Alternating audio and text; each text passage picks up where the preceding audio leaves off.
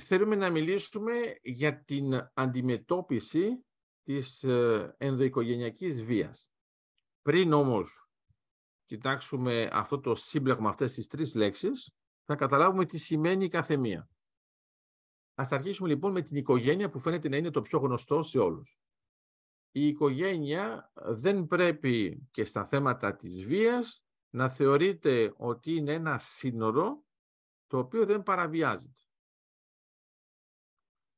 Άρα όταν λέμε ότι είμαστε μέσα στην οικογένεια, είναι απλώς για να ασχοληθούμε με ένα συγκεκριμένο θέμα. Μπορεί να υπάρχει κάτι που να γίνεται μέσα στην οικογένεια, να οφείλεται σε έναν εξωτερικό παράγοντα. Όταν λέμε λοιπόν ενδοοικογενειακή βία, εννοούμε ότι είναι αποκλειστικά μέσα στην οικογένεια. Άρα είναι ένας κλειστός κόσμος. Δεν μιλάμε πια για την κοινωνία ολόκληρη, αλλά μιλάμε μέσα στον πυρήνα που είναι η οικογένεια. Σε αυτό το πυρήνα δεν υπάρχει ούτε καν το σχολείο. Άρα αυτός ο κλειστός πυρήνας, κανονικά, παραδοσιακά, θεωρείται ως ένας πυρήνας ασφάλειας. Που παρέχει μια ασφάλεια σε σχέση με τις εξωτερικές παρεμβάσεις. Okay. Άρα έχουμε τον πατέρα και τη μητέρα που προστατεύουν τα παιδιά από οτιδήποτε μπορεί να εμφανιστεί απ' έξω. Μερικές φορές όμως έχουμε εσωτερικές τριβές, όπως έχουμε στα δυναμικά συστήματα.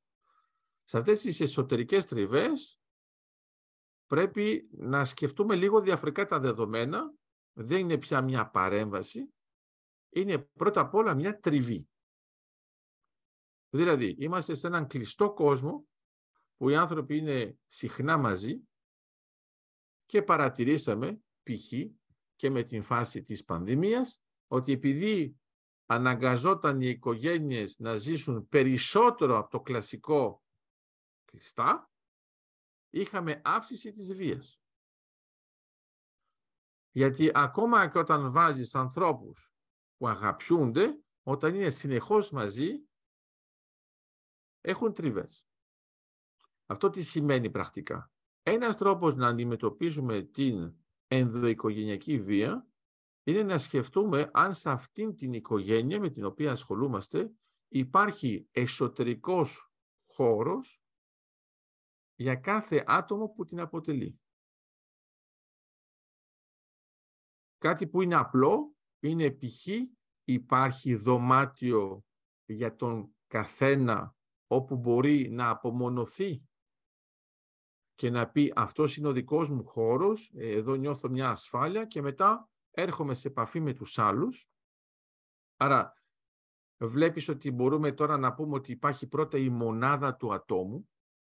Το άτομο ζει μόνο του. Είναι απαραίτητα με τρία-τέσσερα αδέλφια στο ίδιο δωμάτιο. Που αυτό μπορεί να είναι εκρηκτική προϋπόθεση.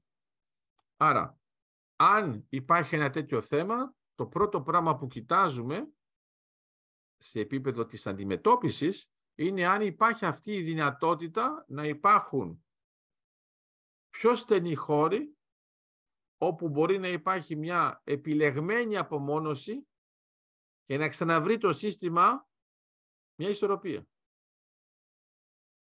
Π.χ. έχουμε μια τριβή στο τραπέζι της οικογένειας. Ένα κλασικό παράδειγμα, υπάρχει μια τριβή εκεί πέρα, λένε πήγαινε στο δωμάτιό σου. Στην πραγματικότητα είναι ένας βαθμός ελευθερίας που χρησιμοποιείται για να εκτονωθεί το σύστημα. Άρα όταν βρισκόμαστε ας πούμε σε μια οικογένεια που όλοι ζουν σε ένα στούντιο και είναι ο ένας πάνω στον άλλον, ε, δεν ξαφνιαζόμαστε όταν υπάρχουν πολύ περισσότερες τριβές. Ωραία. Δεν λέμε τώρα απομόνωση να είσαι σε μια ερημία. Άρα, έχουμε υπομονάδες της οικογένειας ή θεωρούμε ότι η οικογένεια είναι μία μονάδα μόνο; Σε αυτές τις υπομονάδες έχει δικαίωμα ελευθερίας ο έφηβος. Είναι απλώς υποσύστημα; Το ξαναλέω με το σπίτι, γιατί βλέπω την αντίδραση στα μάτια. Ένα υπνοδωμάτιο ένα δωμάτιο, ένα δεύτερο δωμάτιο. Σε ένα σπίτι υπάρχει ένα σαλόνι. Υπάρχει μία τραπεζαρία, αλλά υπάρχουν πολλά δωμάτια. Άμα αποφασίσεις ότι το σαλόνι είναι το πιο σημαντικό, τότε δεν θα έχεις πια τραπεζαρία, θα έχεις υποσαλόνι. Το οποίο δεν είναι σωστό. Μπορεί να θεωρήσεις, ας πούμε, ότι η κουζίνα είναι απλώς ένα υποσύστημα της τραπεζαρίας, επειδή εκεί πέρα θα φάμε. Είναι καλό η κουζίνα να υπάρχει από μόνη της. Να μπορεί οι άνθρωποι να τρώνε και στην κουζίνα. Άρα να έχει μία αυτονομία. Τώρα τι συζητάμε μέσα σε αυτό το σύστημα; Οι μονάδες που είναι ουσιαστικά υποσυστήματα του συστήματος έχουν μια ελάχιστη αυτονομία. Άμα δεν έχουν καμία αυτονομία, θα αναζητήσουν ανεξαρτησία. Γιατί θα θεωρούν ότι είναι σε πλαίσιο καταπάτησης. Άρα πρέπει να έχουμε αυτόνομες μονάδες και να είμαι πιο συγκεκριμένος και μπορεί και πιο απλός, όπως τα δάχτυλα του χεριού. Το κάθε δάχτυλο είναι αυτόνομο, αλλά δεν είναι ανεξάρτητο. Δεν πάει το δάχτυλο όπου να είναι και δεν έχει καμία σχέση με το χέρι. Εκεί που είναι το χέρι, ναι. Αλλά έχει μια αυτονομία. Δεν είναι δεμένα μόνο όταν έχουμε ένα σπασμένο δάχτυλο που το δένουμε με το διπλανό και να μπορεί να το ενισχύσουμε. Άρα λέω, ένα πρώτο ερώτημα μέσα στο ενδοοικογενειακό είναι υπάρχει πλαίσιο απομόνωσης, υπάρχει πλαίσιο αυτονομίας, υπάρχει σύστημα το οποίο είναι δυναμικό ή θεωρείται σκληροπυρηνικό και πάνω κάτω οι γονείς έχουν το πάνω χέρι και τα παιδιά μόνο το κάτω χέρι. Και μετά υπάρχει απόλυτη ιεραρχία, δηλαδή τα παιδιά όταν θα είναι αδέλφια, ο πιο μεγάλος έχει πάντα δίκιο, ο δεύτερος έχει λιγότερο δίκιο μέχρι τον τρίτο που δεν έχει καθόλου δίκιο. Ωραία. Είναι λοιπόν τα δικαιώματα του καθενός. Τα δικαιώματα του καθενός μέσα σε ένα πλαίσιο αυτονομίας μερικές φορές μπορεί να είναι απλώς το δωμάτιο. Πόσες φορές ακούμε την φράση «συγύρισε το δωμάτιό σου». Αν όμως φτάσουμε στο επίπεδο «συγύρισε το σαλόνι», εδώ τώρα κινδυνεύει όλη η οικογένεια. Δεν είναι πια κάτι το τοπικό, αλλά το δωμάτιο θα έχει μια τακτική διαχείριση. Η οικογένεια όλη θα είναι μια στρατηγική διαχείριση. Άμα το κοιτάξουμε τώρα σαν ένα πλαίσιο της θεωρίας παιχνίων, έχουμε παίκτες που έχουν συμπεριφορές και πρέπει να δούμε αν υπάρχει μια ισορροπία. Μήπως αυτό που ονομάζουμε οικογένεια είναι η ισορροπία, αλλά είναι μια ισορροπία του τύπου ΝΑΣ χωρίς συνεργατικό πλαίσιο ή του τύπου Παρέτο με συνεργασία. Γιατί τότε έχουμε δύο διαφορετικές οικογένειες. Η μία είναι εντελώς διαλυμένη, αλλά παραμένει τουλάχιστον φαινομενικά οικογένεια, ενώ η άλλη έχει μια συνέργεια. Για να φτάσει στη συνέργεια πρέπει τουλάχιστον να υπάρχει συνεργασία. Ωραία. Άρα τώρα έχουμε πει μερικές έννοιες μέσα στην οικογένεια. Αυτονομία, συνεργασία, συνέργεια, συμπεριφορά. Τώρα μπαίνουμε στο πλαίσιο της βίας. Η βία τι είναι; Η βία είναι κάτι που θα χτυπήσει τις δομές για τις οποίες μιλήσαμε τώρα. Άρα ουσιαστικά θα είναι μία παρεμβολή σε μία ισορροπία. Η οποία τώρα είναι επιτρεπτή ή όχι. Και βέβαια δεν είναι άμα είμαστε σε ένα πλαίσιο νομοθετικό. Γιατί υπάρχει και μια προστασία του ανθρώπου, όπως υπάρχει και προστασία της γυναίκας, όπως υπάρχει και προστασία του παιδιού. Εδώ υπάρχουν δικαιώματα. Δικαιώματα του ανθρώπου, δικαιώματα της γυναίκας, δικαιώματα του παιδιού. Είναι καλό ο καθένας να ξέρει ποια είναι τα δικαιώματά του και ποια είναι τα όρια των δικαιώματά του. Άρα, λέω απλώς ότι άμα τον βλέπουμε με αυτόν τον τρόπο, όταν θα εξετάσουμε την ενδοοικογενειακή βία, ένας τρόπος να την αντιμετωπίσουμε δεν είναι απλώς να πούμε stop. Γιατί; Γιατί την επόμενη μέρα επανέρχεται. Άρα πρέπει να συλλάβουμε αυτή την ιδέα ότι είμαστε πιο πολύ σε ένα μοντέλο του τύπου ποταμού. Ο ποταμός πηγαίνει πάνω προς τη θάλασσα, αυτό είναι το φυσιολογικό. Απλώς μπορούμε να τον κάνουμε να περάσει από μερικά σημεία επειδή θα βάλουμε μερικές στρατηγικές πέτρες. Η κατάληξη θα είναι η ίδια, όμως το μονοπάτι θα είναι διαφορετικό. Εδώ λοιπόν έρχεται το θέμα της επίλυσης και της αντιμετώπισης. Μπορούμε να βάλουμε μερικούς φραγμούς, μερικά φράγματα, μερικά κανάλια τα οποία θα τροποποιήσουν την πορεία του ποταμού. Όταν λέμε απλώς stop, υπονοούμε ότι ο ποταμός μπορεί να έρθει πίσω. Μα δεν επιστρέφει πίσω ο ποταμός. Ο ποταμός έχει μια ροή. Αυτή η ροή δεν σταματάει. Το θέμα είναι ποια κατεύθυνση παίρνει. Άρα, όταν το βλέπουμε λοιπόν σαν αντιμετώπιση, πρέπει πρώτα να έχουμε μια διάγνωση, δηλαδή να έχουμε πραγματικά τα δεδομένα επί της ουσίας της οικογένειας. Αυτό δεν μπορούμε να το έχουμε μόνο από ένα άτομο, πρέπει να το δούμε συλλογικά. Όταν το βλέπουμε συλλογικά, πρέπει μετά να ερευνήσουμε αν υπάρχει συνοχή. Δηλαδή, λένε τα ίδια η μεν και η δε για το ίδιο γεγονός. Άμα λένε ακριβώς τα ίδια, τότε το παίρνιο είναι στημένο. Άμα λένε πράγματα που μοιάζουν, τότε το παίρνιο είναι φυσιολογικό. Άμα λένε πράγματα που δεν έχουν καμία σχέση το ένα με το άλλο, τότε είμαστε σε μια σκιζοφρενική υπόθεση όπου ο καθένας ζει στον κόσμο του και ερμηνεύει τα πράγματα με τον δικό του τρόπο.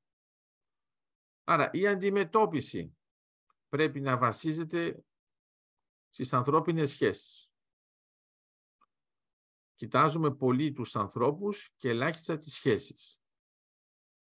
Ένας έφηβος είναι άνθρωπος ή δεν είναι. Γιατί άμα ένας έφηβος είναι απλώς υπό εξάρτηση ενός ενήλικα, έχουμε ένα θέμα. Άρα αυτή η αυτονομία την οποία μιλούσαμε πριν είναι ότι έχει μια αυτονομία σκέψης, έχει ιδέες, μπορεί να συμβάλλει στην πορεία της οικογένειας και τελικά να παίξει έναν ρόλο σημαντικό. Άρα όταν το βλέπουμε σε διαφορετικούς πολιτισμούς, π.χ. συχνά στην Κίνα, αυτός που είναι ο πρώτος της οικογένειας, τα παιδιά, ουσιαστικά έχει ένα όνομα που αναφέρεται στους μετεσέδες. Η ιδέα ποια είναι, είναι ότι είναι το στήριγμα της οικογένειας. Δεν είναι απαραίτητα ο πρώτος στο στήριγμα της οικογένειας. Έχουμε οικογένειες που η σειρά αλλάζει. Αλλά πρέπει λοιπόν να είμαστε πιο ευέλικτοι στην ιεραρχία και να μην κοιτάζουμε μόνο την χρονολογική σειρά των μελών, Όταν μπαίνουμε σε μια ομάδα, που μπορεί να είναι ακόμα και η Ευρωπαϊκή Ένωση, δεν κοιτάζουμε κάθε φορά πότε έγινε η ένταξη του καθενός την ώρα που υπάρχει μια ψηφοφορία. Άρα, οι νέες μονάδες πώς ενσωματώνονται και μετά πώς γίνεται αυτή η καταπάτηση επί του πρακτέου. Είναι βία η οποία αφήνει ίχνος; Η βία που αφήνει ίχνος είναι η πιο εύκολη. Γιατί μπορεί να είναι ο ξυλοδαρμός. Πρέπει όμως να κοιτάξουμε και την βία την ψυχολογική, η οποία δεν εντοπίζεται γρήγορα και πρέπει να υπάρχουν ειδικοί για να καταλάβουν ότι υπάρχει ένα θέμα. Είναι αυτό που βλέπουμε και με πιο μικρούς, όταν τους βάζουμε ας πούμε, να ζωγραφίσουν μια οικογενειακή κατάσταση και βλέπουμε από τη ζωγραφιά τους ότι κάτι δεν πάει καλά. Ενώ όταν τους ρωτάμε προφορικά, θεωρούν ότι είναι όλα φυσιολογικά. Αλλά εδώ είναι πάλι το ίδιο. Ο έφηβος επειδή αποκτά νέα στοιχεία επικοινωνίας, δεν λειτουργεί απαραίτητα στο ίδιο πλαίσιο. Πρέπει μετά να δούμε, η δικιά του η νοημοσύνη είναι πιο πολύ οπτική, ακουστική, πιο πολύ της κίνησης, πώς θα μιλήσει για αυτό που αντιμετωπίζει. Μετά, ξέρει τι είναι το κλασικό, το φυσιολογικό; Ή θεωρεί ότι η κατάσταση στην οικογένειά του είναι το παράδειγμα του φυσιολογικού; Δηλαδή τι μπορεί να γίνει σε επίπεδο ψυχολογικό; Στην πραγματικότητα ο έφηβος θα κάνει μια αυτόματη προβολή λέγοντας ότι αυτό που ζω μέσα στην οικογένειά μου είναι αυτό που ζει ο καθένας στην οικογένειά του. Όταν θα έρθει σε επαφή με άλλους έφηβους, θα κάνει συγκρίσεις. Όταν θα αλλάξει σπίτι, θα είναι καλεσμένα τα παιδιά, θα πηγαίνουν ο ένας στο σπίτι του άλλου. Εκεί πέρα βλέπει άλλα μοντέλα.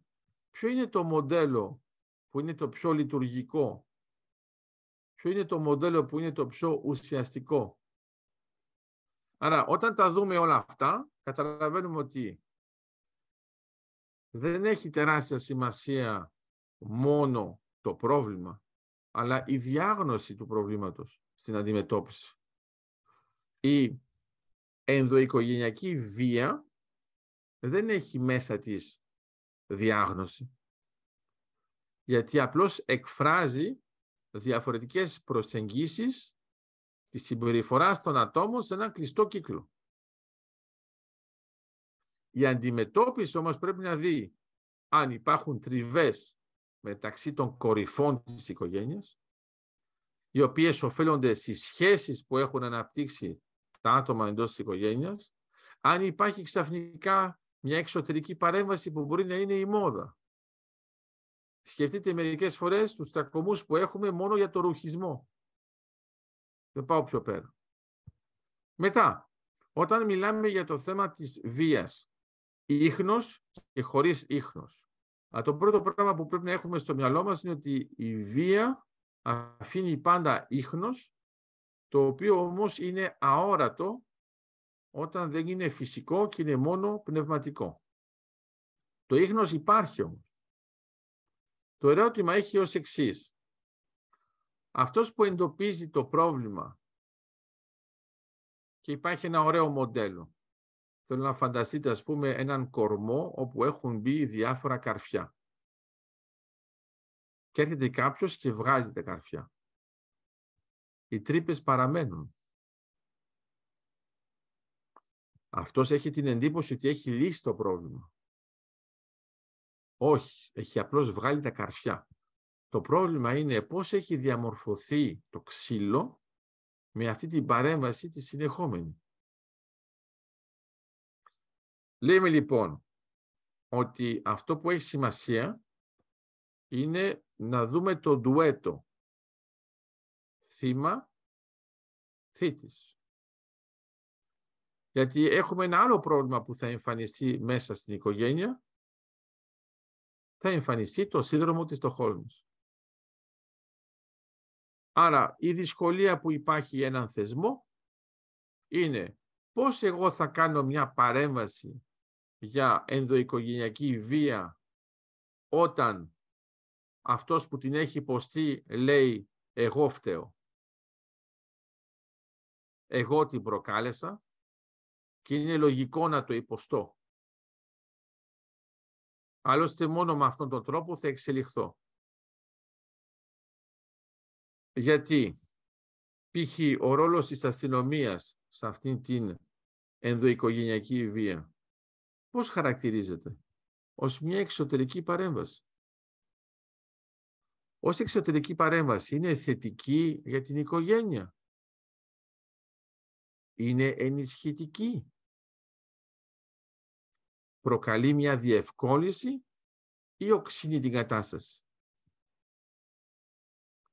Άρα η ιδέα είναι ότι αυτή η παρέμβαση να γίνεται με έναν έξυπνο τρόπο έτσι ώστε να αφοπλίζει τον θήτη, να ενισχύει το θύμα και να βγάζει το σύνδρομο της Στοχόλμης από το θύμα όταν αυτό είναι υπαρτό.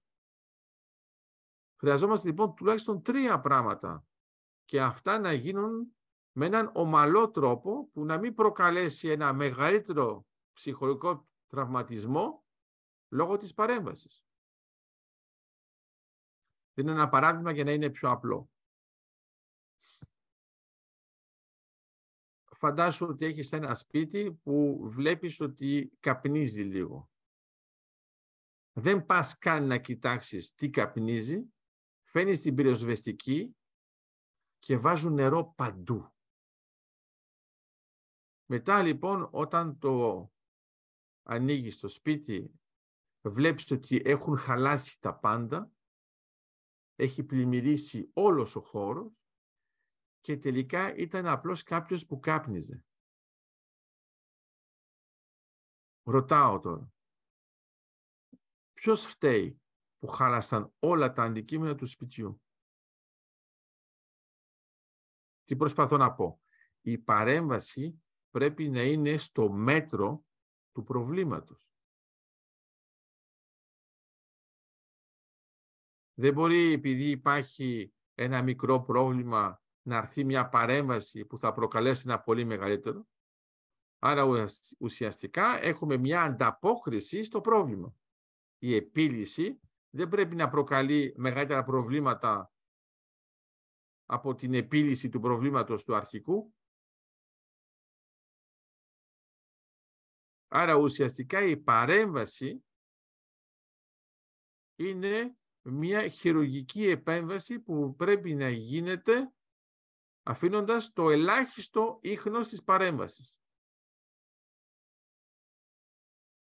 Αυτό είναι δύσκολο.